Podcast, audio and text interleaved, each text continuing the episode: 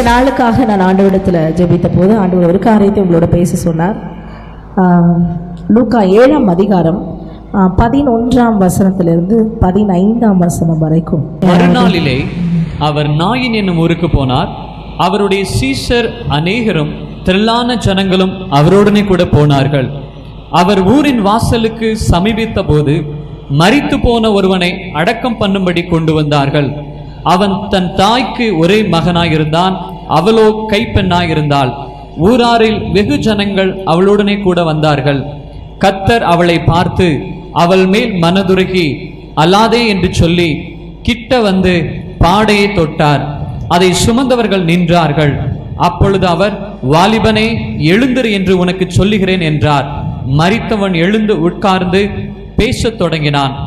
அவனை அவன் தாயினிடத்தில் ஒப்புவித்தார். அல்லேலூயா அல்லேலூயா இந்த நம்ம வேத பகுதியில் ஒரு ஒரு சிறிய நிகழ்ச்சியை நம்ம பார்க்குறோம்.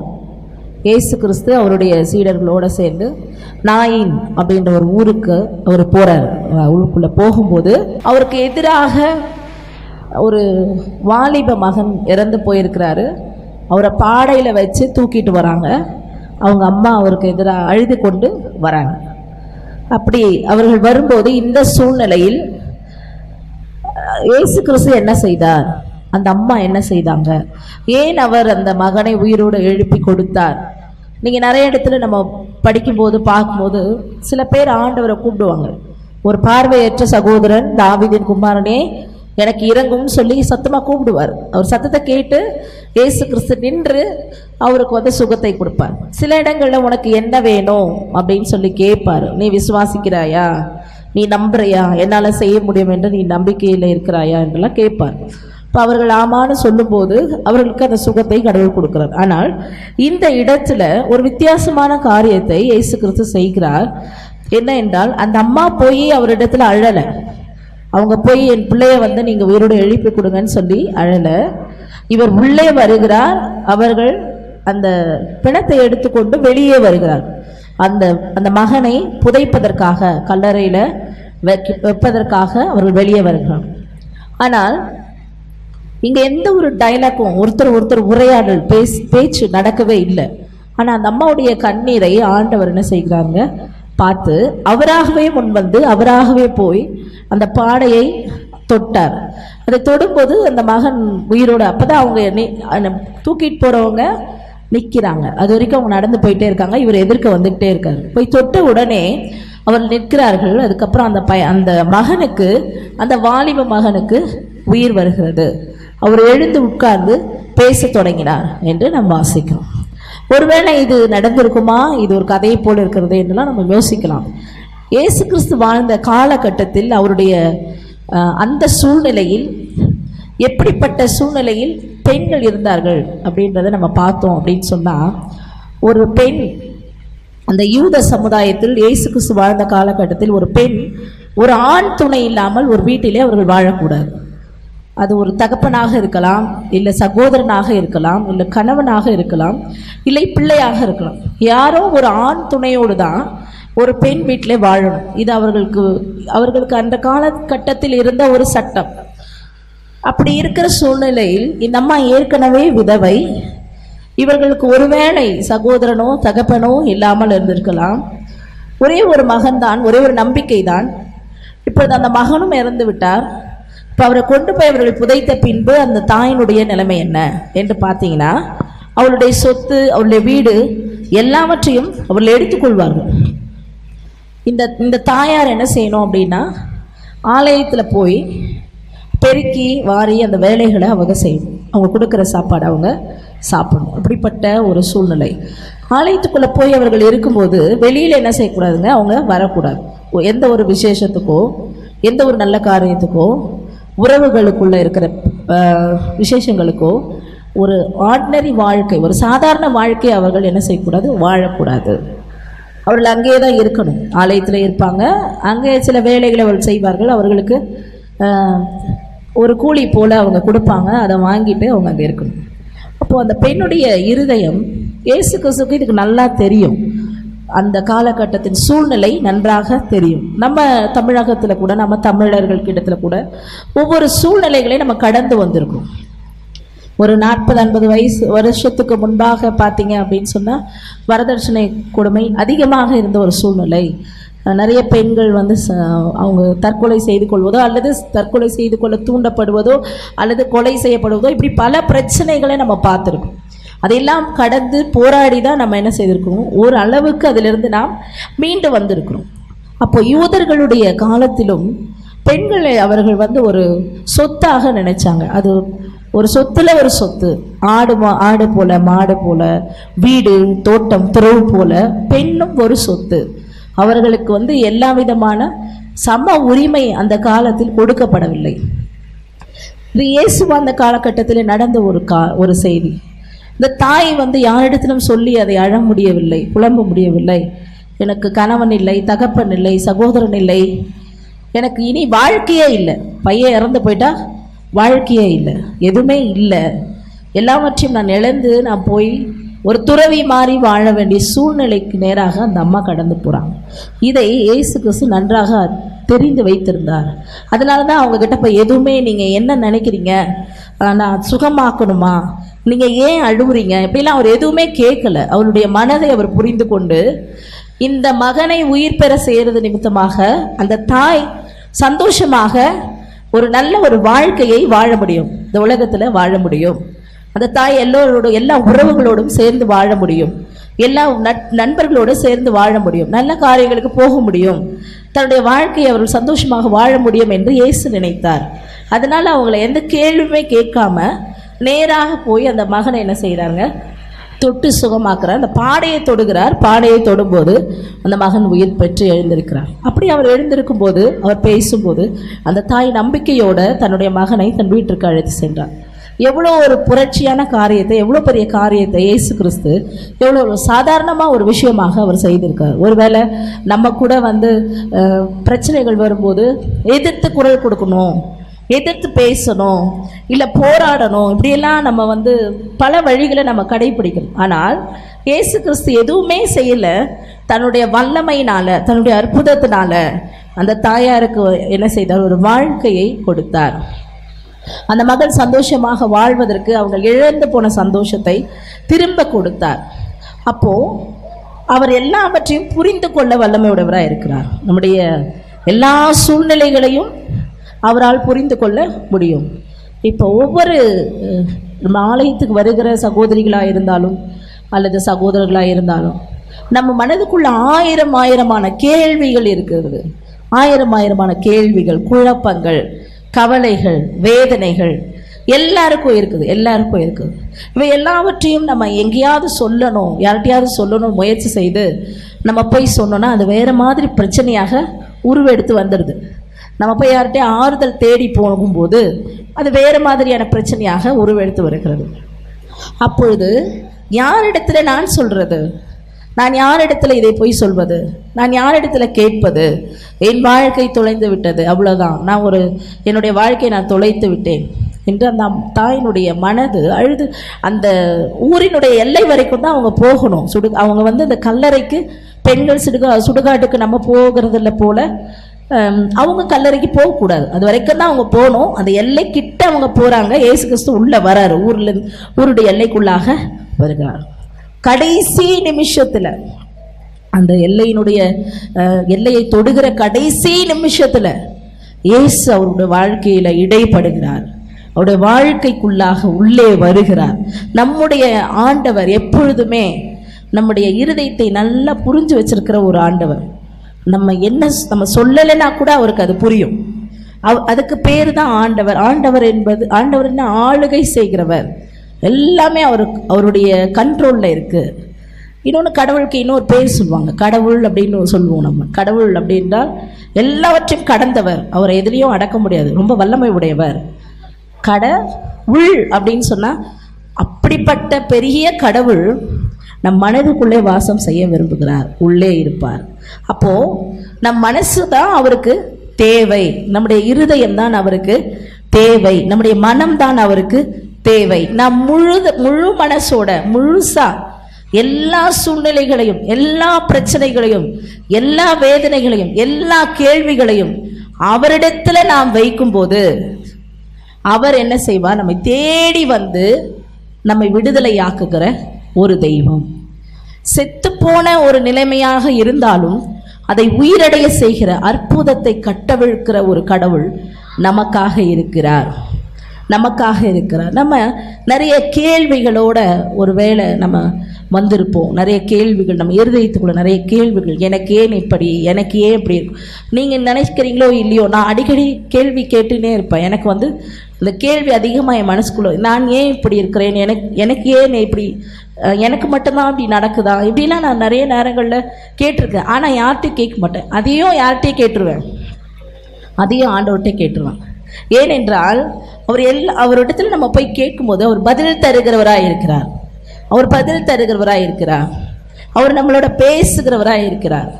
நம் ஒவ்வொருவரும் இப்போ இயேசு கிறிஸ்து அந்த நாயின் ஒரு விதவை அந்த அம்மாவோட பேசின வார்த்தை மௌன பாஷை தான் அவர் பேசவே இல்லை. அந்த அம்மாவும் பேசல அவரும் பேசல. ஆனால் அந்த அம்மாவோட கேள்விக்கு அவர் என்ன செய்து கொடுத்தார்? பதிலை கொடுத்து விட்டு அவர் பாட்டு வந்த வழியாக அவர் சென்று விட்டார். அப்போ நம் வாழ்க்கையை கடந்து வருகிற ஒரு தெய்வம். நம்மை பார்ப்பதற்காக சந்திப்பதற்காக ஏதோ ஒரு தருணத்தில் நம்மை சந்திப்பதற்காக நம் நம்மை தேடி வந்த ஒரு கடவுள் என்று இயேசு கிறிஸ்துவை நாம் சொல்லலாம். இதை ஒவ்வொருத்தரும் நம்முடைய வாழ்க்கையில் அனுபவிக்க வேண்டும். ஒருவேளை இதை கேட்டுட்ருக்கிற நீங்கள் யாராக இருந்தாலும் எனக்கு வந்து கேன்சர் இருக்குது எனக்கு வந்து எய்ட்ஸ் இருக்குது. எனக்கு வந்து கை கால் விழுந்து போனது. எனக்கு மரணக்கட்டு இருக்குது எனக்கு செய்வினை செய்திருக்கிறார்கள். இப்படி பலவிதமான சூழ்நிலைகளில் நாம் இருக்கலாம். ஆனால் நமக்கு தான் அது பெரிய விஷயம். ஆண்டவருக்கு அது ஒரு பெரிய விஷயமாகவே இல்லை. ஏன்னா ஜீவனுக்கு அதிபதி அவர் ஒருவர் தான். அதனால் நம்மளை வாழ வைக்கணும்னு அவர் விரும்புகிறார். இந்த தாயை வாழ வைக்கணும் என்று அவர் விரும்பினார். அதனால தான் அவர் அந்த ஊருக்குள்ளாக கடந்து வருகிறார். நம் வாழ்க்கைக்குள்ளாக கடந்து வருகிறார். ஒருவேளை யாராக இருந்தாலும் நீங்கள் எந்த எந்த இனத்தை சார்ந்தவர் எந்த மதத்தை சார்ந்தவர் எப்படிப்பட்ட வயதை சார்ந்தவர்கள் யாராக இருந்தாலும் ஏசு கிறிஸ்து உங்கள் வாழ்க்கையில் கடந்து வரணுமா? அவர் நம்ம சந்திக்க விரும்புகிறார். வாசலில் நின்று கொண்டிருக்கிறார். ஆண்டவரே இந்த தாயினுடைய வாழ்க்கையில் நீர் செய்த அற்புதத்தை என்னை சந்தியும் எனக்கு செய்யும் சொல்லி நம்ம வைராக்கியமாக கேட்கும்போது நம் மனதிலிருந்து பேசும்போது அது அவருக்கு புரியும். ஒருவேளை இங்கே உட்காந்துருக்கிறவங்க நம்ம வாய் திறந்து பேசினாதான் பக்கத்தில் இருக்கவங்களுக்கு புரியும். நம்ம என்ன சொல்லணும்? நம்ம என்ன நினைக்கிறோம்? ஒருவேளை கணவன் மனைவியிடத்தில் வாய் திறந்து பேசினாதான் மனைவிக்கு புரியும். மனைவி வாய் திறந்து பேசினாதான் கணவனுக்கு என்ன சொல்ல வராங்கன்னு புரியும். ஆனால் நீங்கள் பேசாமே உங்கள் மனதில் நினைக்கிறது உங்களுடைய கேள்விகள் உங்களுடைய எல்லா மனதின் எண்ணங்களை புரிந்து கொள்கிற ஒரு கடவுள் நமக்காக இருக்கிறார். அவருடைய மனதை புரிந்து கொள்கிற கடவுள். அந்த அம்மாவுடைய சூழ்நிலையை அவருடைய மனதை புரிந்து கொள்கிற கடவுள். இதை பேசி கொண்டிருக்கிற எனக்கும் கூட பல முறை மரணத்தை சந்தித்து சந்தித்து நான் திரும்பி வந்திருக்கிறேன்.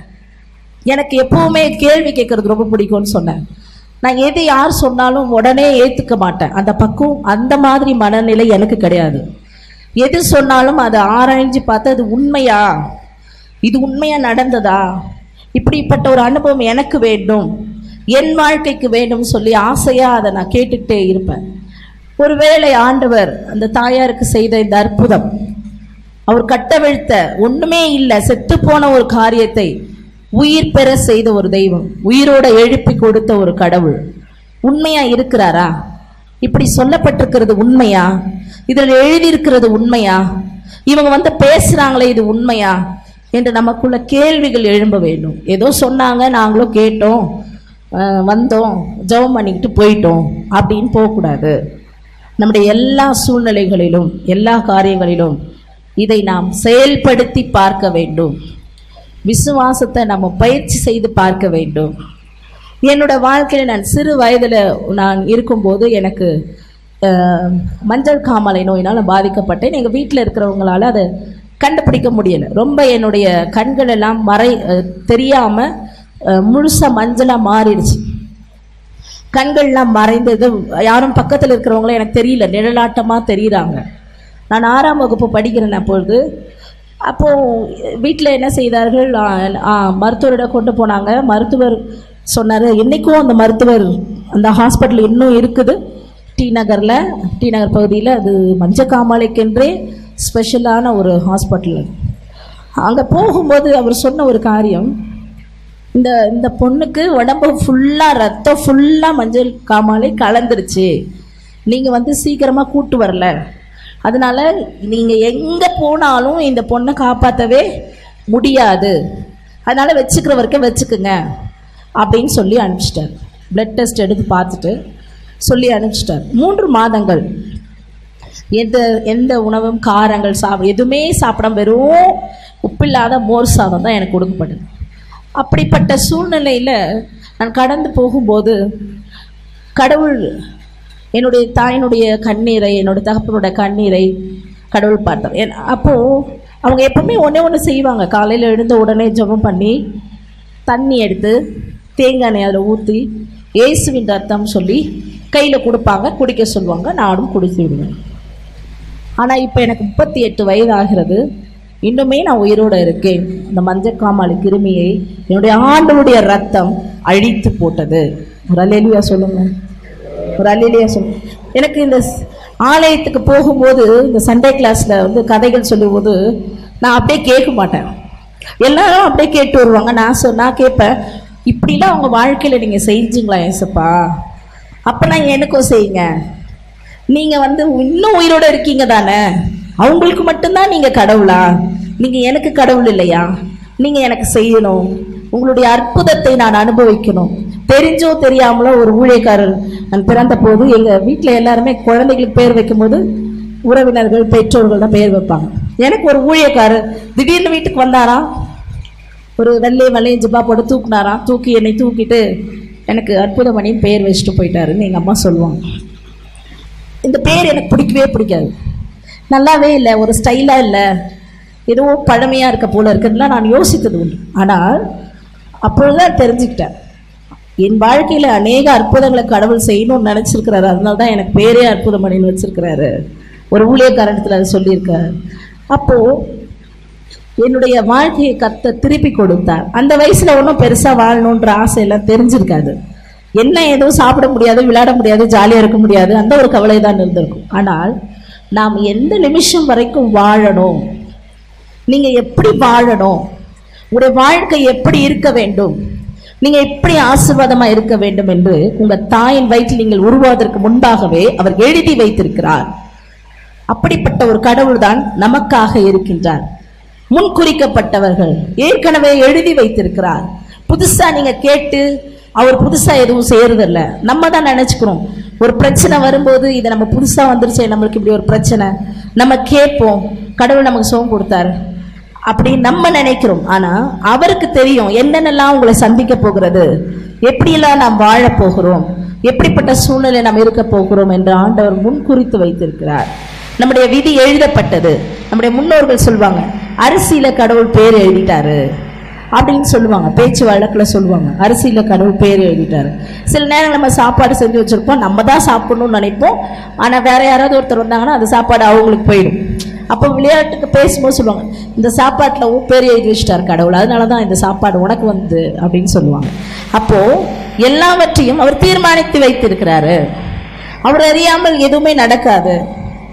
அதனால் முன்னோர் சொல்லுவாங்க அவன் அன்றி ஓரணுவும் அசையாது ஒரு அணு கூட அசையாது.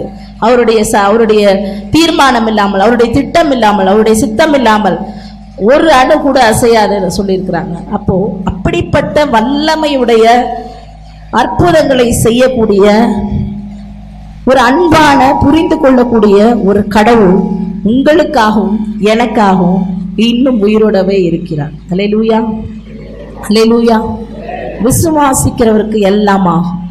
நம்புகிறவர்களுக்கு நம்பிக்கை வைக்கிறவர்களுக்கு எல்லாம் ஆகும். நாம் கேட்கணும்.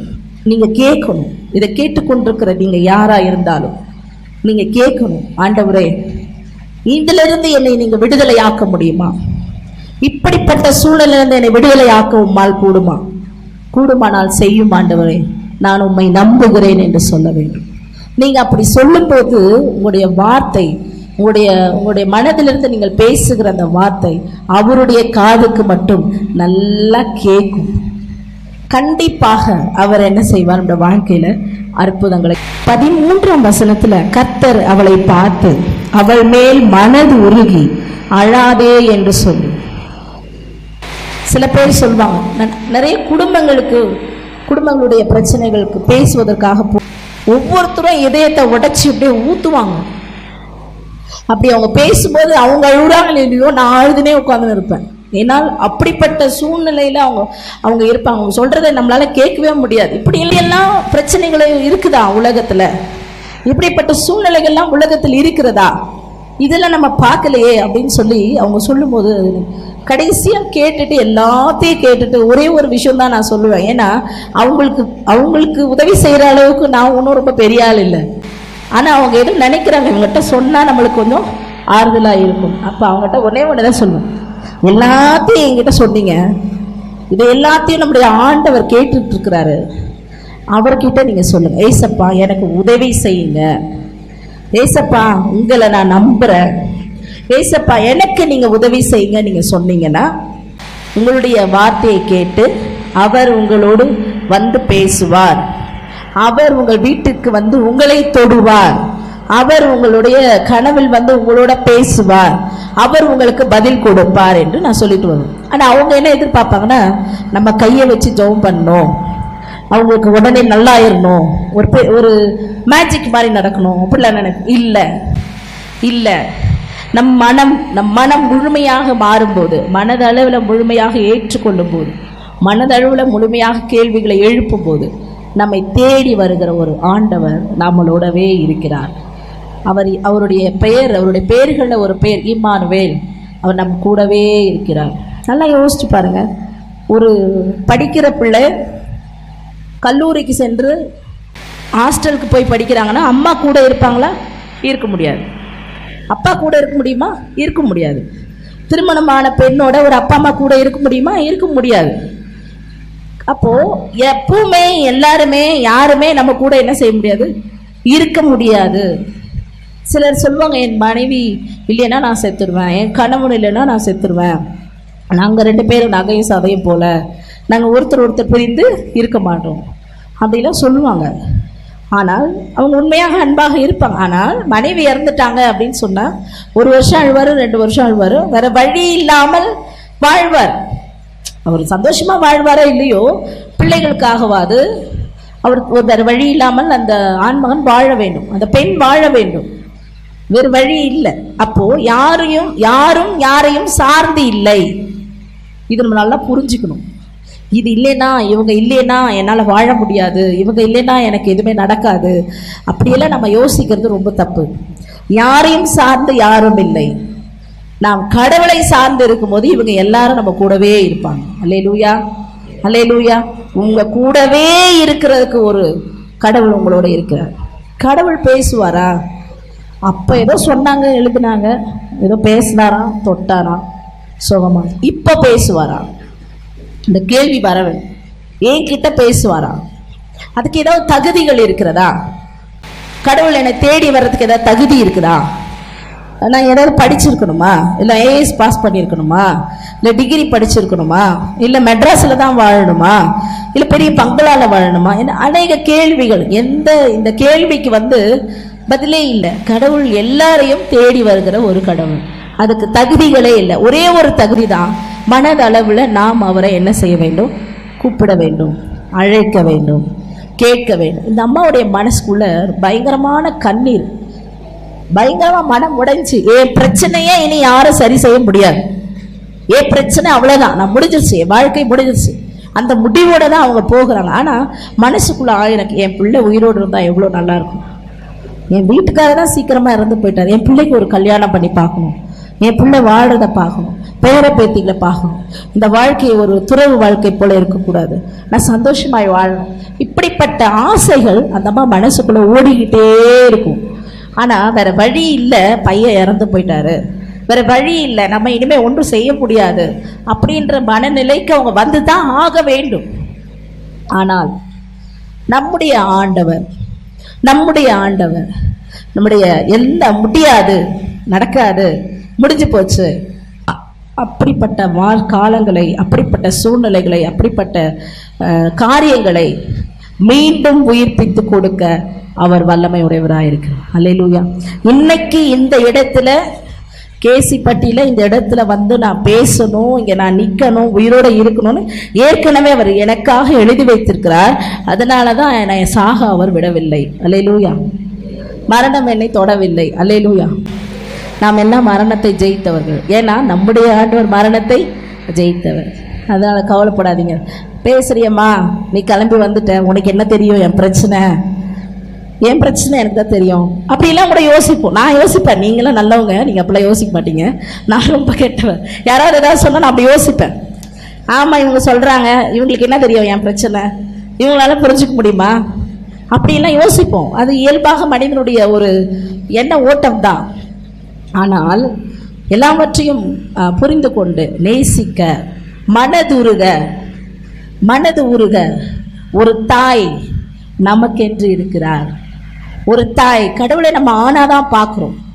இல்லை அவர் பெண்ணாகவும் இருக்கிறார். அவருக்குள்ளே இருந்து தான் ஆணும் பெண்ணும் வந்தது. அதனால என் பிரச்சனை அவருக்கு புரியாது. நான் பொண்ணுங்க என் பிரச்சனை புரியாது. பாஸ்டருக்கு வேணால் புரியாமல் இருக்கலாம். உங்கள் பாஸ்டர் சொல்ல பொதுவாக சொல்கிறேன் பாஸ்டருக்கு புரியாமல் இருக்கலாம். ஒரு பெண்ணோட பிரச்சனை ஒரு ஆணுக்கு புரியாமல் இருக்கலாம். ஒரு ஆணுடைய பிரச்சனை ஒரு பெண்ணுக்கு புரியாமல் இருக்கலாம். ஆனால் ரெண்டு பிரச்சனையும் புரிஞ்சுக்கிற புரிந்துக்கிற சக்தி தெரிந்து கொள்கிற சக்தி நம்ம. ஏன் ஆண்டவர் இதெல்லாம் நீங்கள் சொல்கிறீங்களே அவர் தேடி வந்தார் செய்தார் எல்லாம் பண்ணார். ஏன் என் வாழ்க்கை இப்படியே இருக்கிறது? ஏன் என் வாழ்க்கை மாறவில்லை? ஏன் நான் இப்படியே இருக்கிறேன்? ஏன் இதோட நான் போராடிட்டு இருக்கேன்? இதுக்கான கேள்விக்கான பதில் என்ன? இன்னும் அவர் உங்களை சந்திக்கிற நேரம் ரொம்ப ரொம்ப அருகில் வந்திருக்கிறது. நீங்கள் இன்னும் அதிகமாக அவரை தேட வேணும். கடவுளை தேடுறதுனா மணிக்கணக்கில் ஜெபம் பண்ணுறது மணிக்கணக்கில் பைபிள் படிக்கிறது கரெக்டாக சர்ச்சுக்கு வந்துட்டு போகிறது அது மட்டும் அல்ல எப்பவுமே நம்முடைய இருதயம் அவருக்காக திறந்து இருக்கணும் எப்பவுமே அவரோட நம்ம பேசிக்கிட்டே இருக்கணும். அப்போ தான் அவர் நம்மளோட பேசுவார். அவர் எல்லா மொழியும் புரிஞ்சுக்குவார். அவருக்கு எல்லா மொழியும் நல்லா தெரியும். நம்ம என்ன பேசினாலும் அவருக்கு புரியும். நீங்கள் நினச்சா கூட அவருக்கு புரியும். ஆனால் உங்களுடைய நினைவு எப்படி இருக்கிறது? பிரச்சனையின் மேலே உங்கள் நினைவு இருக்கிறதா? கடவுளின் மேல் உங்கள் நினைவு இருக்கிறதா? நமக்கு நம் முன்னிருக்கிற காரியத்தின் மேல் நம்முடைய நினைவு இருக்கிறதா? அல்லது நம்முடைய கடவுள் மேல் நம் நினைவு இருக்கிறதா? நம்ம எதை பார்த்து கொண்டிருக்கிறோம். இந்த பார்வையில் தான் ஒரு சின்ன தவறு இருக்குது நம் பிரச்சனையை பார்த்து கொண்டிருக்கிறோம். நம்ம நம்மை சூழ்ந்திருக்கிற சூழ்நிலைகளை பார்த்து கொண்டிருக்கிறோம். நாம் அதை பார்க்கக்கூடாது. அதெல்லாம் ஒரு ஓரமாக வச்சுட்டு நம் கடவுளை பார்க்க வேண்டும். ஆண்டவரே நீர் உண்மையான தெய்வம் நான் நம்புகிறேன் என்னுடைய சூழ்நிலை என்னை மாற்றும் செத்துப்போன என் சரீரத்தை உயிர் பெற செய்யும் சாக போகிற என் வாழ்க்கை நீர் உயிர் பெற செய்யும் நம்முடைய அற்புதங்களை கட்டவிழ்த்து விடும். நீங்கள் கேட்கும்போது அவர் சாதாரணமாக உங்களுக்கு உதவி செய்ய அவரால் கூடும். அப்போ உங்களுக்கு கை கொடுக்க ஒரு கரம் நின்று கொண்டிருக்கிறது. அந்த கரத்தை போய் நாம் இன்னும் சேர்ந்து கிட்ட சேர்ந்து பிடிக்கல. இன்னும் நம்ம பிடிச்சிக்கல. இன்னும் நம்ம கிட்ட போகலை. அதனால தான் நம்மளால் அந்த அற்புதங்களை அனுபவிக்க முடியவில்லை. இந்த உலக வாழ்க்கை ரொம்ப கஷ்டமான வாழ்க்கை தான் பாடுகள் நிறைந்த வாழ்க்கை. கஷ்டமான வாழ்க்கை. ஆனால் இதிலே சந்தோஷமாய் வாழ வேண்டும் என்று ஆண்டவர் விரும்புகிறார். நம்ம என்ன பொதுவாக நினைக்கிறோம் அப்படின்னா இந்த உலக வாழ்க்கை ரொம்ப கடினமான வாழ்க்கை. இப்படி தாங்க இருக்கும் வாழ்க்கைனா பொண்ணுனா இப்படிலாம் அனுபவிச்சு தான் ஆகணும். கல்யாணம் ஆகிட்டா இப்படி தான் இருக்கணும். ஒரு தகப்பன்னா கண்டிப்பாக குடும்பத்தை சுமந்து தான் ஆகணும். வேறு வழி இல்லைன்னு நம்ம அப்பா அம்மா நம்ம முன்னோர்கள் சொல்லி கொடுத்தாங்க. ஆனால் நான் ஆண்டவர் சொல்கிறார் இப்படி தான் வாழ்க்கை இருக்கும். ஆனால் அதுலேருந்து ஜெயிச்சு வர்றதுக்கு நான் உன் கூட இருக்கேன். நான் எல்லாத்தையும் ஜெயிக்கிறதுக்கு உனக்கு என்ன செய்வேன்? உதவி செய்யத்தான். இன்னும் உயிரோடவே உன் கூடவே இருக்கேன். அப்போ பிரச்சனை வராதுன்னு சொல்லல. பிரச்சனைகள் வரும் உபத்திரவங்கள் வரும் பாடுகள் வரும் நிந்தைகள் அவமானங்கள் வரும். ஆனால் அதன் மத்தியிலும் ஆண்டவர் நம்மளோட இருந்து அதிலிருந்து நம்மளை விடுதலையாக்குகிற ஒரு தெய்வம்.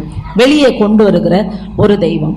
அப்பொழுதுதான் நம்மளை மற்றவங்க பார்க்கும்போது சொல்லுவாங்க இந்த பொண்ணு செத்து போய்டும் நினச்சினேன் என்ன சொன்னாங்க. இது செத்துருவோம்னு நினச்சோமே நாங்கள் இன்னும் உயிரோடு இருக்கே. இன்னும் இவருக்குள்ள எப்படி இது எப்படி இது எப்படி நடந்தது? ரத்தத்தோட ரத்தமாய் கலந்து போன அந்த கிருமி எப்படி செத்துது? இயேசுவின் ரத்தம் என் ரத்தத்தோட கலக்கும் போது கிருமி செத்து போச்சு. அலையலூயா அலையலூயா நம்பிக்கையோடு செய்ய வேணும் எப்படி ஒரு தண்ணீர் ரத்தமாக மாறும்? எப்படி சாதாரண ஒரு தேங்காய் எண்ணெய் ஜோமணி கொடுத்தா ரத்தமாக மாறிடுமா? எப்படி மாறும்? யோசிச்சு பாருங்க. முட்டாள்தனமாக இருக்குதுல்ல? நம்ப வேண்டும். நம்ப வேண்டும். எனக்காக கடவுள் ரத்தத்தை சிந்தினார். உங்க வீட்டு தண்ணியை எடுத்து நீங்களே இயேசுவே இது உங்க ரத்தம் சொல்லி குடிங்க. யாரா இருந்தாலும் எதுவா இருந்தாலும் எங்க இருந்தாலும் அந்த ரத்தம் உங்களுக்காக இறங்கி வேலை செய்யும் தன்னுடைய சரித்திரம் ஒரு ஒரு சொட்டு ரத்தத்தை அவர் கொடுத்தாரு. அந்த ஒரு சொட்டு ரத்தம் நம்மை வாழ வைக்கிற ஒரு ரத்தம். இன்றைக்கும் அதற்கு வல்லமை இருக்கிறது. என்னை ஒரு ஒரு ப்ரொஃபஸர் கேட்டார். அது எப்படிம்மா? எப்போவோ ரெண்டாயிரம் வருஷத்துக்கு முன்னாடி செத்து போன ஒரு ரத்தம் எப்படி இன்னும் உயிரோடு இருக்கும்? முட்டாள்தனமாக இருக்குது. முட்டாள்தனமாக உங்களுக்கு இருக்குது அந்த ரத்தம் தான் என்னை உயிரோட வச்சிருக்கு. என்னுடைய அனுபவம் என் வாழ்க்கையில் நடந்த அனுபவம் இதை எப்படி நான் இல்லைன்னு சொல்ல முடியும். அது உங்களுக்கு நடக்காமல் இருக்கலாம். அது அதனால் நீங்கள் நம்பாமல் இருக்கலாம். ஆனால் இது என்னுடைய வாழ்க்கையில் உண்மையாக நான் அனுபவித்துக் கொண்டிருக்கிறேன். என்னுடைய அனுபவம் என்னுடைய வாழ்க்கையில் நடக்கிற அனுபவம் நான் அனுபவித்துக் கொண்டிருக்கிறேன். மரணக்கட்டில் இந்த கடவுள் என்னை தூக்கினார். என் கை கால் விடுந்து போன போது ஒன்றும் செய்யல இயேசுவின் ரத்தம்னு தான் நாங்கள் சொல்லி இதை தேங்கனையை போட்டோம். கடவுள் கை கால்களை வேலை செய்ய வைத்தார். கடவுள் என்னை நடக்க வைத்தார். கடவுள் என்னை பேச வைத்தார். கடவுள் என்னை உயிரோட வைத்திருக்கிறார். கடவுள் இன்னும் அநேகருக்கு என்னை பயன்படுத்துகிறார். அப்போ அவருடைய ரத்தம் நம்மை விடுதலையாக்குற ரத்தம். நம்ம விடுதலையாக்குகிற ரத்தம். நம்ம அதை வந்து விசுவாசத்தோடு செய்ய வேண்டும். நம்பிக்கை இல்லைன்னா சமயம் இல்லை நம்பிக்கை இல்லைன்னா நம்ம நம்ம வழிபடுறது வேஸ்ட் அப்போ நம்பிக்கையோடு செய்ய வேண்டும். நம்பிக்கையோடு செய்ய வேண்டும். எந்த காரியத்தை செய்தாலும் நம்பிக்கையோடு செய்ய வேண்டும். நம்பிக்கையோடு செய்யும்போது அந்த நம்பிக்கை நமக்கு வாழ்வை கொடுக்கும். அந்த நம்பிக்கை நம்மை வாழ வைக்கும். அந்த நம்பிக்கை அநேகருக்கு நம்மளை அற்புதங்களாகவும் அடையாளங்களாகவும் மாற்றும். அந்த நம்பிக்கை ஒரு வீணான நம்பிக்கை அல்ல. அது உண்மையாகவே உயிருள்ள ஒரு நம்பிக்கை. ஒருவேளை இந்த தாயார் நினைச்சு கூட பார்த்துருக்க மாட்டாங்க. ஏசு உள்ள வருவாரு. என் ஊருக்குள்ளே வருவாரு. என் பிள்ளையை திருப்பி கொடுப்பார்லாம் அவன் நினச்சி பார்த்துருக்க மாட்டாங்க. ஆனால் அவள் நினைக்காத காரியத்தை இயேசு கிறிஸ்து அவருடைய வாழ்க்கையில் செய்து முடித்தார். அல்லே லூயா அல்லே லூயா இங்கு வந்திருக்கிற சகோதர சகோதரிகளே ஆண்டவர் நம்மை சந்தோஷமாக வாழத்தான் படுத்திருக்கிறார். பிரச்சனை பிரச்சனைகள் ஊடே வாழ அவர் நம்மை உருவாக்கவில்லை. பிரச்சனைகளின் ஊடே ஜெயித்து செல்ல அவர் நம்மை உருவாக்கி இருக்கிறார் பாடுகளின் ஊடே வாழ அதிலே மூழ்கி போக அவர் நம்மை உருவாக்கவில்லை. அதை ஜெயித்து வெளியே வர அவர் நம்மை உருவாக்குகிறார். ஏன் நமக்கு இப்படிப்பட்ட சூழ்நிலை அனுமதிக்கிறார்? ஏன் அனுமதிக்கிறார்? அப்போதுதான் நம்ம அவரை நல்லா புரிஞ்சுக்க முடியும். அப்போதான் நம்ம நல்லா அவரை புரிஞ்சுக்க முடியும். அவர் யார் என்பதை நம்மால் புரிந்து கொள்ள முடியும். அவர் அற்புதமானவர் என்பதை நம்மால் புரிந்து கொள்ள முடியும். நம்மை பார்க்கிறவர்கள் கடவுளை நன்றாக புரிந்து கொள்ள முடியும். அதனால நம்முடைய வாழ்க்கையில இந்த ஒருவேளை இந்த அம்மா அது போல நாயின் ஒரு விதவை போல வாழ்க்கை இழந்து வாழ்க்கை இல்லை சொத்துக்கள் வீடு எல்லாம் போயிடும் ஒன்றுமே இல்லை. ஒருத்தரவை போல ஒரு வாழ்க்கை நான் வாழணும். சிரிப்பு இருக்காது சந்தோஷம் இருக்காது. ஒரு நல்லது கெட்டதுக்கு போக முடியாத சூழ்நிலையில் நான் இருக்கலாம். ஆனால் கர்த்தர் நம்ம தேடி வருவார் இதை முடியுமா? இது அவரால் முடியுமா? அவரால் முடியும். நீங்கள் நம்பினீங்கன்னா அவரால் முடியும். நீங்கள் நம்பினீங்கன்னா அவரால் செய்ய முடியும். நீங்கள் நம்பினீங்கன்னா அவரால் செய்ய முடியும். இயேசுவே நீர் என்னை தொடும். நீங்கள் கேளுங்க. உங்களை தொடுவதற்கு அவர் வல்லமை உள்ளவராக இருக்கிறார். உங்களை தேடி அவர் வருகிற வரும் வல்லமை உடையவராக இருக்கிறார். நீங்கள் அவரை கேட்கணும். நீங்கள் என்கிட்ட வாங்க. அந்த அம்மாவை தேடி போனீங்களே. என்னை தேடி வாங்க. அந்த அம்மாவோட பிரச்சனையை சரி பண்ணீங்களே. என் வாழ்க்கையை நீங்கள் சரி செய்யுங்க. என்னுடைய பிரச்சனைகளுக்கு நீர் பதில் கொடுங்க என்று நாம் கேட்க வேண்டும். எனக்கு அன்பான சகோதர சகோதரிகளே ஆண்டவர் எனக்கு ஒரு வாய்ப்பை கொடுத்தார். இந்த நம்முடைய அரசாங்கத்தில் காப்பகங்கள் இருக்கிறது. காப்பகங்கள் அது பார்த்திங்கன்னா பதினெட்டு வயசுக்குள்ளே இருக்கிற பிள்ளைங்கள தனியாக அந்த காப்பகத்தில் வச்சுருப்பாங்க. ஒன்று வீட்டை விட்டு ஓடி வந்திருப்பாங்க இல்லை எப்படியோ இப்போ சிறு வயசுலேயே திருமணம் பண்ணியிருப்பாங்க இப்படிப்பட்ட தெருவில் கிடக்கிற பிள்ளைகள் இவங்களெல்லாம் போலீஸ் கொண்டு வந்து இந்த காப்பகத்தில் வச்சுருப்பாங்க. அப்படிப்பட்ட பிள்ளைகளோட போகவும் அவர்களோட பேசவும் கடவுள் எனக்கு ஒரு வாய்ப்பு கொடுத்தாரு. உண்மையாகவே அந்த பிள்ளைகளோட போய் பேசும்போது ஒருத்தர் ஒருத்தரும் ஒரு ஒரு மனநிலையில் இருக்கிறாங்க அந்த பிள்ளைங்க சின்ன பிள்ளைங்க. நம்ம ஏதாவது சொல்லிட்டு இருப்போம் அவங்க எங்கேயாவது யோசிச்சுட்டு இருப்பாங்க. எங்களுடைய வேலையை அந்த பிள்ளைகளுக்கு ஒரு பேப்பர் பேக்கு சொல்லி கொடுக்கறது போல் அவங்களோட போய் அவங்களுக்கு சொல்லி கொடுக்க போல் உட்கார வச்சு அவங்க மனதளவில் அதிகமான பாதிப்புக்குள்ளே இருப்பாங்க. அவங்கள நம்ம சரி பண்ணணும். ஒரு ஆலோசனை கொடுத்து அவங்கள சரி பண்ணணும். அதுக்காக நாங்கள் போவோம். அந்த பிள்ளைங்க பார்த்தீங்கன்னா ஒவ்வொருத்தருடைய கதைகளும் ஒவ்வொரு வித்தியாசமான கதைகள். அதை கேட்கும்போது அன்னைக்கு வீட்டுக்கு வந்தால் தூங்கவே முடியாது. கண்ணில் தண்ணி ஊற்றிக்கிட்டே இருக்கும். இப்படியெல்லாம் இருக்குதா இந்த உலகத்தில்? இவர்களுக்கெல்லாம் யார் பதில் பதில் கொடுப்பாங்க? இவர்களுக்கெல்லாம் கடவுளை அறியாமல் இருக்கிறாங்க அந்த பிள்ளைகள். ஒரு சிறிய பிள்ளை சொன்னா ஆறாவது படிக்கிற பிள்ளை அவன் நான் எது சொல்லி கொடுத்தாலும் கவனிக்க மாட்டான் திருப்பி வந்து என்கிட்ட கேட்பான் அம்மா இது எப்படிம்மா செய்யுது? நான் எப்பவுமே கோவப்பட மாட்டேன். ஆனால் எனக்கு ரொம்ப கோவம் வந்துடுச்சு எத்தனை வாட்டிடையும் உனக்கு சொல்லி கொடுக்குறது? நீ ஏன் கவனிக்க மாட்ற? அப்படின்னு சொல்லும்போது பக்கத்தில் இருக்க பொண்ணு சொன்னான் அம்மா அந்த பொண்ணு ஒரு மாதிரி ம பைத்தியம்மா மென்டல் அது அப்படின்னு சொன்னான் நான் இது இதை கேட்டுட்டு வீட்டுக்கு போயிட்டேன் அடுத்த வாரம் நான் கிளாஸ் போகும்போது அதுலேருந்து அந்த பொண்ணு மேலே ரொம்ப கவனமாக இருந்து கூப்பிட்டு பக்கத்துலேயே உட்கார வச்சு பேச ஆரம்பிச்சு ஏன் நீ இங்கே வந்த? அப்படி கேட்கும்போது அந்த பிள்ளை ஒரு ஒரு தாங்கிக்க முடியாத சில சில காரியம் இந்த வாழ்க்கையில் நடந்தது அந்த பிள்ளை சொன்னான் எனக்கு அப்பா அம்மா இல்லை. நான் எங்கள் தாத்தா பாட்டி வீட்டில் வளர்றேன். என்னுடைய தாத்தாவே என்னிடத்து தவறாக நடந்துக்கிறாரு. எங்கள் சித்தப்பா என்கிட்ட தவறாக நடந்துக்கிறாரு. எங்கள் பெரியப்பா என்கிட்ட தவறாக எல்லாரையும் லைனாக சொல்கிறான் எங்கள் அண்ணன் எங்கள் பெரியப்பா பையன் எல்லாரும் என்கிட்ட இப்படியெல்லாம் நடந்துக்கிறாங்க. நான் சொன்னேன் உங்கள் பாட்டிக்கு இது தெரியுமா? தெரியும். ஆனால் அவங்க வந்து அதெல்லாம் கேட்க மாட்டாங்க. யோசிச்சு பாருங்க ஒரு அஞ்சாவது ஆறாவது படிக்கிற பிள்ளையோட நிலைமை பார்த்தீங்களா? ஒரு ஒரு தாத்தா பாட்டி வீட்டில் இருக்கும்போது சரி நீ இங்கே எப்படி இங்கே வந்த? இப்போ கிளாஸில் போகும்போது ஸ்கூல் படிக்கும்போது எதையுமே கவனிக்க மாட்டானா அதை ஏதோ யோசிச்சுட்டு உட்காரும்போது அவங்க மிஸ் இதே மாதிரி கோவப்பட்டு ஒரு நாள் உட்கார வச்சு கேட்டாங்க நீ ஏன் இப்படி இருக்க? ஏன்பா நீ இப்படி இருக்க? உனக்கு என்ன பிரச்சனை? அப்போ அந்த பொண்ணு சொல்லிச்சான் எனக்கு இப்படிலாம் நடக்குது. என்ன இது மாதிரிலாம் பண்ணுறாங்க உடனே அந்த மிஸ்ஸு உண்மையாகவே கடவுள் அந்த மகளோட அந்த அந்த ஆசிரியர் மூலமாக அந்த மகளுடைய வாழ்க்கைக்கு ஒரு நன்மை செஞ்சார். என்ன பண்ணியிருக்காங்க? வீட்டுக்கே தெரியாமல் ஸ்கூல்லேருந்து கூப்பிட்டு வந்து நேராக அந்த கவர்மெண்ட் காப்பத்தில் கொண்டு வந்து சேர்த்துட்டு போயிட்டாங்க. இப்போ பதினெட்டு வயசு வரைக்கும் அந்த பிள்ளைக்கு அங்கே அடைக்கலம் சாப்பாடு எல்லாம் உண்டு. அதுக்கப்புறம் அங்கே வந்து வெளியே அமைச்சிருவாங்க அதுக்கப்புறம் அவருடைய வாழ்க்கை என்னன்னு நமக்கு தெரியாது. கவர்மெண்ட் ரூல்ஸ் படி பதினெட்டு வயசு வரைக்கும் தான் உள்ளே இருக்கணும். அதுக்கப்புறம் வெளியே போயிடணும். அதுக்கப்புறம் அவங்க எங்கே போவாங்க நமக்கு தெரியாது. அப்போது அந்த டீச்சர் சொல்கிற அவன் எங்கள் டீச்சர் தான் என்னை கொண்டு வந்து சேர்த்தாங்க.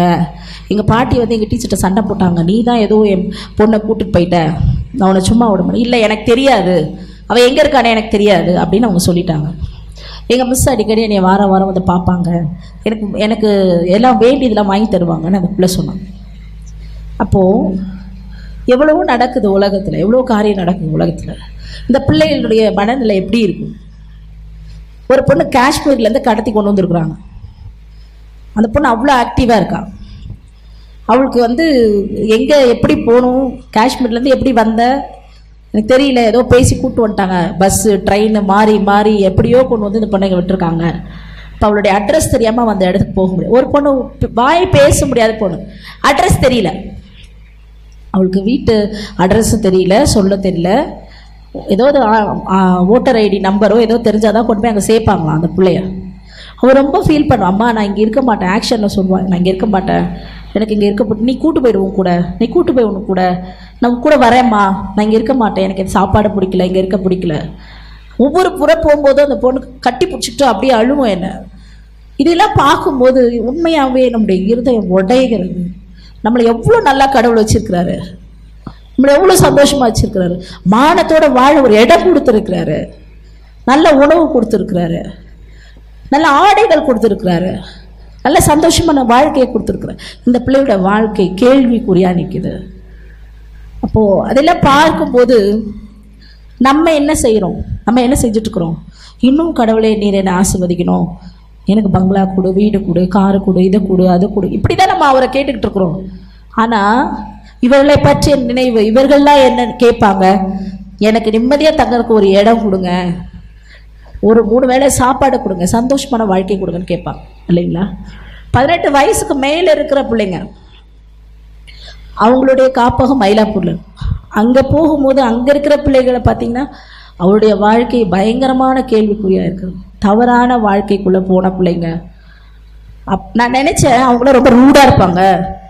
பேச மாட்டாங்க. அப்படிலாம் நான் நினச்சேன். ஆனால் உண்மையாகவே சொல்கிறேன் நம்ம தான் ரொம்ப ரூடாக இருக்கும். அங்கே உள்ளே போ நம்ம உள்ளே போகிறதுக்கு முன்னாடி நம்மளை கண்டுபிடிச்சிக்குவாங்க கட்டி பிடிச்சி முத்தம் கொடுப்பாங்க. திருப்பி வெளியே வரும்போது எனக்கு கட்டி பிடிச்சி முத்தம் அம்மா அடுத்த வாரம் சீக்கிரம் வந்துடுங்க எப்போ எல்லார் கையிலையும் பைபிள் இருக்குங்க. எல்லார் கையிலையும் பைபிள் இருக்கு. ஆச்சரியமாக இருக்கு. எல்லாரும் பைபிள் படிக்கிறாங்க. அந்த நிலைமையில் அவங்க என்ன அவங்க கேட்குற ஒரு கேள்வி எங்களுக்கு மானத்தோடு வாழ ஒரு இடம் கொடுங்க. எங்களுக்கு ஒரு வேலை கொடுங்க. எங்களுக்கு சாப்பாடு கொடுங்க. நாங்கள் தப்பு செய்ய மாட்டோம். இப்போ இப்படிப்பட்ட சூழ்நிலையில கடவுளை அவர்கள் தேடிக்கொள்றாங்க என் மனசுக்குள்ள உண்மையாகவே ஆழமாக இந்த விஷயம் பதிந்தது. இப்படிப்பட்ட பிள்ளைகளை நம்ம நம்ம கொண்டு வரணும். இப்படிப்பட்ட பிள்ளைகளுக்கு வேலை வாய்ப்பு உண்டாக்கி கொடுக்கணும். இப்படிப்பட்ட பிள்ளைகள் நம்ம வாழ வைக்கணும். அவங்களுக்கு ஒரு திருமணத்தை செய்து வைக்கணும். அவங்களுக்கு ஒரு வாழ்க்கையை கொடுக்கணும். ஒரு ஆழமான ஒரு சிந்தனை கடவுள் எனக்குள்ளே போட்டுக்க என்கிட்ட ஒரு வேலையை? எதுவுமே இல்லாமல் இருக்கலாம். ஆனால் இந்த எண்ணம் என் மனதில் கடவுள் கொடுத்துருக்காரு. அதை அவர் செய்ய அவருக்கு விருப்பமானால் அதை கண்டிப்பாக அவர் செய்வார். எனக்கு அன்பான சகோதர சகோதரிகளே இந்த இவர்களுடைய கேள்வி இவருடைய இப்படிப்பட்ட மனநிலை இருக்கிறவர்களுடைய கேள்விகள் பிரச்சனைகள் நாங்கள் அவருடைய பிரச்சனைகளுக்கும் இயேசு கிறிஸ்து பதில் கொடுக்க விடுவிக்க வல்லவராக இருக்கிறார் அவர்களுக்கு நாம வேணும். அப்போ நாம வேணும் அவர்களுக்கு நாம் வேண்டும். இயேசு கிறிஸ்து நம் மூலமாக தான் அற்புதங்களை செய்வார். நம் மூலமாக தான் செய் உங்கள் மூலமாக செய்வார். நீங்கள் ஆறுதலாக ஒரு வார்த்தையை சொல்லுங்க. உங்களை சூழ்ந்திருக்கிறவங்க இடத்துல அவங்க பிரச்சனையில் இருக்கும்போது ஏசப்பாட்ட கேளுங்க அவர் உங்களுக்கு சுகம் தருவார்னு சொல்லுங்க. கவலைப்படாதீங்க. ஏசப்பா விடுதலை தருவார் சொ- நீங்க சொல்ற அந்த ஒரு வார்த்தை அவருடைய வாழ்க்கையில கண்டிப்பாக அற்புதத்தை செய்யும். அன்னைக்கு இயேசு கிறிஸ்து வந்து அந்த அம்மாக்கு அந்த காரியத்தை செய்து அந்த பிள்ளையை உயிரோடு அவர் எழுப்பி கொடுக்காவிட்டால் அதுக்கு அடுத்து நம்ம பதினாறாம் வசனத்துல படிச்சா எல்லாரும் பயமடைந்து மகா தீர்க்கதரிசியானவர் நமக்குள்ளே தோன்றி இருக்கிறார் என்றும் தேவன் தமது ஜனங்களை சந்தித்தார் என்றும் சொல்லி தேவனை மகிமைப்படுத்தினார்கள். அப்ப எல்லாருமே கடவுளை துதிச்சாங்க. ஒரு பெரிய தீர்க்கதரிசி நம்மகிட்ட வந்துட்டாரு. இனி நம்மளுக்கு செத்து போனவங்களை உயிரோடு எழுப்புகிற வல்லமோட ஒரு கடவுள் வந்துட்டாரு. அந்த கடவுள் உங்களுக்குள்ளாகும் எனக்குள்ளாகும் இன்னும் உயிரோட வாழ்ந்து கொண்டிருக்கிறார். ஒரு மகா பெரிய தீர்க்கதரிசி ஒரு அற்புதங்களை செய்கிறவர் வாழ்க்கையை தலை கீழாக புரட்டி போடக்கூடிய ஒரு கடவுள். உங்களுக்குள்ளே எனக்குள்ளே தான் இருக்கிறார். அவரை நம்ம என்ன செய்யணும்? வேலை செய்ய விடணும். நம்ம நம்பணும். நம்ம கூப்பிடணும். எனக்குள்ளாக இருந்து ஆண்டவரே நீர் உங்களுடைய அன்பை வெளிப்படுத்தும். எனக்குள்ளாக இருந்த ஆண்டவர் அப்படி அற்புதங்களை வெளிப்படுத்தும். நீங்க சும்மா போய் அந்த இடத்துல நிற்கும் போது நீங்க சும்மா போய் ஏசப்பா உங்களுக்கு சுகம் கொடுங்க. சொல்லும்போது அவங்களுக்கு சுகத்தை கத்தர் கொடுப்பார். அது அவர் கொடுப்பார். எப்படி செய்வார்? அது அவர் அவர் செய்வார். ஆனா நான் முழுமையா நம்பணும். நான் முழுமையாக ஏற்று- எல்லாற்றை விட அவர் பெரியவர் என்பதை நம்ம முதல்ல புரிந்து கொள்ளணும். எல்லாவற்றை விட அவர் பெரியவர். இந்த நினைவு நமக்கு எப்பொழுதும் இருக்கணும். ஒருவேளை இதை கேட்டுக்கொண்டிருக்கிற சகோதர சகோதரிகளே இது மாறுமா? இது நடக்குமா? இது செய்ய முடியுமா? என்ன சூழலில் நீங்கள் இருந்தாலும் ஆண்டவர் அதை மாற்ற வல்லமை உடையவர் என்பதை நீங்கள் விசுவாசிக்க வேண்டும் நீங்கள் நம்ப வேண்டும். நீங்கள் நம்பும் போது அவரை அழைக்கும் போது நீங்கள் உங்கள் நம்பிக்கையை வாயினால் வெளிப்படுத்தும் போது அவர் உங்களுக்கு அற்புதங்களை செய்வார். அவர் உங்கள் தேவையை நிறைவேற்றுவார். மாற முடியாத மனிதனை மாற்ற அவரால் முடியும். மாற முடியாத குடும்பத்தை மாற்ற அவரால் முடியும். நம்மளே சொல்லிடுவோம் இது மாறாது. இது திருந்தாது. இது நிறைய பெண்கள் சொல்லுவாங்க. அவங்க வீட்டுக்காரர் சொல்லும்போது சொல்லுவாங்க அது திருந்தவே திருந்தாது சிஸ்டர் நிறைய கணவன்மார் சொல்லுவாங்க அது திருந்தாது சிஸ்டர் அவ்வளோதான் நான் விட்டேன். அப்போ நம்மளே வந்து என்ன பண்ணிட்டோம்? இவ்வளோதான் அப்படின்னு நம்ம நினச்சிட்டோம். இல்லை. ஆண்டவரே எந்த காரியமாக இருந்தாலும் நீங்கள் மாற்றுவீங்க உங்களை நான் நம்புகிறேன் உங்கள் கையில் என் கணவனை கொடுக்குறேன். உங்கள் கையில் என் மனைவியை கொடுக்குறேன். உங்கள் கையில் என் வாழ்க்கையை கொடுக்குறேன். ஏசப்பா என் வாழ்க்கை உங்ககிட்ட கொடுக்குறேன். நீங்கள் செய்யுங்க. நீங்கள் வாழ வைங்க. நீங்க இப்படி நீங்கள் சொல்லும்போது அவருடைய வல்லமை கட்டவிழ்க்கப்படும். அவருடைய வல்லமை உங்களுக்காக இறங்கி வேலை செய்யும். அவருடைய வல்லமை உங்களுடைய வாழ்வில் அற்புதங்களை செய்யும். உங்களை தேடி அவருடைய வல்லமை உங்கள் வீட்டுக்குள்ளாக நீங்கள் இருக்கிற இடத்துக்குள்ளாக கடந்து வரும். அவர் குறைவுடைய தெய்வம் அல்ல நிறைவான தெய்வம். நிறைவான தெய்வம். நம்முடைய குறை நம்முடைய மனதில் முழுமையாக நம்பாத அந்த குறையை நம்ம என்ன செய்யணுங்க? க நம்ம தூக்கி போட்டுடணும். என்ன ஆனாலும் பார்ப்போம் நன்மை செய்ய ஒருத்தர் இருக்கிறாருன்னு சொன்னா நம்ம போவோமா போக மாட்டோமா கேள்வியில கேட்டு உட்காந்துருக்குமா கேசிப்பட்டிக்கு நாளைக்கு முதலமைச்சர் வராரு. எல்லாருக்கும் ஒரு ஒரு பதினஞ்சு லட்ச ரூபா கொடுக்குறாருன்னா போகுமா போக மாட்டோமா அதெல்லாம் சும்மா போவாங்க. எல்லாரும் போகிறாங்க நம்ம போவோமா போக மாட்டோமா போய் நின்று தான் பார்ப்போம் லைனில் கிடைச்சா வாங்கிக்குவோம். சந்தோஷம் தானே? அது எப்படிங்க கொடுப்பாங்க? அட போங்க அதில் நடக்கு இப்படியெல்லாம் நம்ம பேசுகிறோம் அதனால தான் எதுவுமே கிடைக்கல. அதே மாதிரி தான் நம்முடைய ஆண்டவர். உங்களுக்கு என்ன வேணுமோ அதை வச்சுட்டு நிற்கிறாரு நீங்கள் போய் என்ன செய்யணும்? கேட்டு வாங்கிக்கோங்க. நம்ம போகவும் மாட்டோம் கேட்கவும் மாட்டோம் நம்பவும் மாட்டோம். எப்படி வாங்க முடியும்? அதனால் அன்பான சகோதர சகோதரிகளே உங்களுக்கு அற்புதங்களை செய்கிற ஒரு கடவுள் உங்களோடவும் என்னோடவும் இன்னும் இருக்கிறாரு. நாம் அவரை வாழ்க்கையில் நம்முடைய வாழ்க்கையில் அனுபவிக்க வேண்டும். அணு அணுவாக அவருடைய ஆசிர்வாதங்களை அவருடைய சந்தோஷத்தை அவர் செய்கிற அற்புதத்தை நம்ம அனுபவிச்சு வாழணும். சூழ்நிலைகளை பிரச்சனைகளை பற்றியெல்லாம் நம்ம கவலையே படக்கூடாது. அதெல்லாம் அவர் பார்த்துக்குவார். அவருக்கு முன்னாடி அதெல்லாம் ஒன்றும் இல்லை. நமக்கு தான் அது பெரிய விஷயம். உங்களுடைய பாரத்தெல்லாம் நீங்கள் இன்றைக்கி ஆண்டவர்கிட்ட வைங்க. ஆண்டவர்கிட்ட வைங்க. அவர்கிட்ட நீங்கள் சொல்லுங்கள் அவரோட நீங்கள் பேசுங்க. எவ்வளோ நேரம் பேசலாம்? எவ்வளோ நேரம் ஜெபம் பண்ணலாம்? ரெண்டு வாட்டி பண்ணுவோம். மூணாவது வாட்டி மறந்துட்டு போய் நம்ம பண்ண வேலையை பார்த்துட்டோம் இல்லை கிடைக்கிற வரைக்கும் போராட வேண்டும். எனக்கு தெரியாது ஏசப்பா. நீங்க செய்வீங்க நான் நம்புறேன். நீங்க எனக்கு செஞ்சுதான் நான் உங்களை விட்டு போவே மாட்டேன்னு பிடிச்சிக்கணும் அவரை. சில நேரம் கடவுள் விட்டு பார்ப்பார். நம்ம பிள்ளைங்க எந்த அளவுக்கு நம்புறாங்க பார்க்கலாம். அப்போ நம்ம சும்மா ஒரு முறை கேட்கறது ரெண்டு முறை கேட்கறது மீட்டிங்க்கு வந்தால் கேட்கறது பாஸ்டர் ஜோம் பண்ணிக்கும் போது கேட்கறது அப்புறம் மறந்துடுறது. இல்லை. நீங்கள் அவர்கிட்ட கேட்டுனே இருக்கணும். அவர் அதை ரொம்ப விரும்புவார். என் பிள்ளைங்க என்னை வந்து என்ன பண்ணுறாங்க ஆசையாக கேட்குறாங்க என் பிள்ளைங்க என்னை அவ்வளோ நம்புகிறாங்க இதெல்லாம் அவர் பார்ப்பாரு பார்த்துக்கிட்டே இருப்பார். ரொம்ப ரசிப்பார். அப்பொழுது உங்களுடைய ஆசை உங்களுடைய விருப்பம் நீங்கள் எவ்வளோ அவரை ஆசையாக கேட்குறீங்களோ அதெல்லாம் அவர் பார்த்துக்கிட்டே இருப்பார். திடீர்னு ஒரு அற்புதத்தை உங்கள் வாழ்க்கையில் அவர் செய்வார். திடீரென்று உங்களுக்கு அதை கொடுப்பார். நீங்கள் கேட் கேட்கிற வாழ்க்கையை அவர் உங்களுக்கு கொடுப்பார். உங்கள் வாழ்க்கையை தலைக்கீழாக புரட்டி போடக்கூடிய ஒரு வல்லமையுள்ள கடவுள் உங்களோடவே இருக்கிறார். அலையிலூயா அலையிலூயா இதை கேட்டுக்கொண்டிருக்கிற சகோதர சகோதரிகளே நீங்கள் இயேசு கிறிஸ்துவை அனுபவிங்கள். உங்கள் வாழ்க்கையிலே அவருடைய வல்லமையை அனுபவித்து வாழுங்கள். யாரோ ஒருத்தருக்காக மட்டும் அவர் வரல. அவருக்கு யாரோ ஒருத்தர் மட்டும் ஸ்பெஷல் இல்லை. எல்லாருமே ஸ்பெஷல் எல்லாருமே அவருக்கு ஸ்பெஷல் அப்போ ஏன் ஒரு சிலருக்கு மட்டும் நடக்கிறது? அவர் முழுமையாக கேட்கிறார்கள். கொடுக்குற வரைக்கும் விசுவாசமாக கேட்குறாங்க. நம்ம கொஞ்ச நேரம் கேட்டுட்டு விட்டுறோம். தொல்லை பண்ணுற பிள்ளைங்களுக்கு தான் என்ன செய்வாங்க? அப்பா அம்மா உடனே வாங்கி கொடுத்துருவாங்க. இல்லை? ஒரு கடைக்கு போகும்போது ஒரு பிள்ளை தொல்லை பண்ணியே இருந்துச்சுன்னா வேறு வழி இல்லாமல் என்ன செய்வாங்க? ரெண்டு அடி கொடுப்பாங்க. அப்போ கூட தெரியும் அவங்களுக்கு. இவன் என்ன கொடுத்தாலும் என்ன செய்ய மாட்டான்? கேட்காம வாங்காத விட மாட்டான். தெரிஞ்சு தெரியும் அவங்களுக்கு. அப்படி தான் நம்மளும் இருக்கணும். ஆண்டவர் பாப்பா நான் அமைதியாக இருந்தால் கூட என் பிள்ளைங்க கேட்குதுங்களா என்னை நம்புகிறாங்களா பார்ப்போம் கை கட்டிட்டு கொஞ்ச நேரம் உட்காருவோம். என்ன பண்ணுறாங்க பார்க்கலாம். அப்போது அவருக்கு தெரியும் என் பொண்ணு என்னை விட மாட்டா. என் பையன் என்னை விட மாட்டார். கேட்டுக்கிட்டே இருப்பாங்க. கொஞ்ச நேரம் பார்த்துட்டு அள்ளி கொடுப்பார். அவர் கிள்ளி கொடுக்குற தெய்வம் இல்லை அள்ளி கொடுக்குற தெய்வம். அல்லையிலூயா உங்களை கொடுக்கிறவர்களாய் அவர் மாற்றுவார். ஒருவேளை வறுமையின்படி நீங்கள் இருக்கலாம். யார்கிட்ட எதிர்பார்த்து வாழ்கிற சூழ்நிலை இருக்கலாம். எப்படி கொடுக்கிறவர்களாக உங்களை ஆண்டவர் மாற்றுவார். உங்கள் வாழ்க்கையை தலைக்கீழாக புரட்டி போட உங்கள் அருகிலே அவர் நின்று கொண்டிருக்கிறார். அவரை நீங்கள் உங்கள் வாழ்க்கைக்குள்ளாக ஏற்றுக்கொள்ளுங்க. முழுசாக பிடிச்சிக்குங்க. விட்டவே விடாதீங்க. எது இருந்தாலும் இல்லைனாலும் நீங்கள் எனக்கு வேணும். நீங்கள் எனக்கு வேணும்னு சொல்லி கெட்டிமா பிடிச்சிக்குங்க அவரை. எங்கேயும் போக விட்றாதீங்க உங்கள் வீட்டுக்கு சீஃப் மினிஸ்டர் வந்தாருன்னா பக்கத்து வீட்டுக்கு போகிறேன்னா போங்கன்னு சொல்லிடுவீங்களா? என் வீட்டில் இருந்தால் சொல்லுவோம். இல்லையா? ஏன் அவர் இருந்தாருன்னா அவர் இருந்தாருன்னா என்ன கிடைக்கும்? அவர் என்னென்ன சாப்பாடு சாப்பிட்றாரோ அதெல்லாம் நம்மளுக்கும் கிடைக்கும்.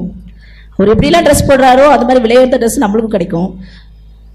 அப்போது அவர் நம் வீட்டுக்குள்ளே இருக்கும்போது வாழ்க்கைக்குள்ளே இருக்கும்போது எல்லாமே உங்களுக்கு அவர் கொடுக்க வல்லமையுடையவராக இருக்கிறார் உங்கள் உயிரை அவர் திருப்ப கொடுக்க வல்லவராக இருக்கிறார் வியாதியை குணமாக்க வல்லமையுடையவராக இருக்கிறார். நீங்கள் செய்கிற தொழிலை ஆசிர்வதிக்க வல்லமையுடையவராக இருக்கிறார். அற்புதங்களை கட்டவிழுக்கிற ஒரு தெய்வம் நமக்கு உண்டு. அந்த கடவுள் தன்னுடைய அற்புதத்தை கட்டவிழ்க்க உங்களுடைய மனநிலை எப்படி இருக்கிறது? நம்முடைய மனநிலை எப்படி இருக்கிறது? ஆழமான மனநிலையோடு நம்பிக்கையான மனநிலையோடு உறுதியான மனநிலையோடு அவரை கேட்கும்போது அவர் உங்களுக்கு அற்புதத்தை செய்ய வல்லமையுடையவராக இருக்கிறார். ஜெபம் செய்வோமா